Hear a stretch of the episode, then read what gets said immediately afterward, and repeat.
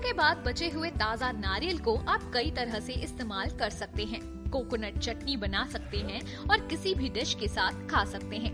Coconut milk भी बना सकते हैं और किसी भी डिश में इस्तेमाल कर सकते हैं। ताज़ा नारियल को गुड़ और मेवों के साथ मिलाकर नारियल लड्डू बना सकते हैं। नारियल को मिल्क मेड और चीनी के साथ पकाकर नारियल बर्फ़ी भी बना सकते हैं।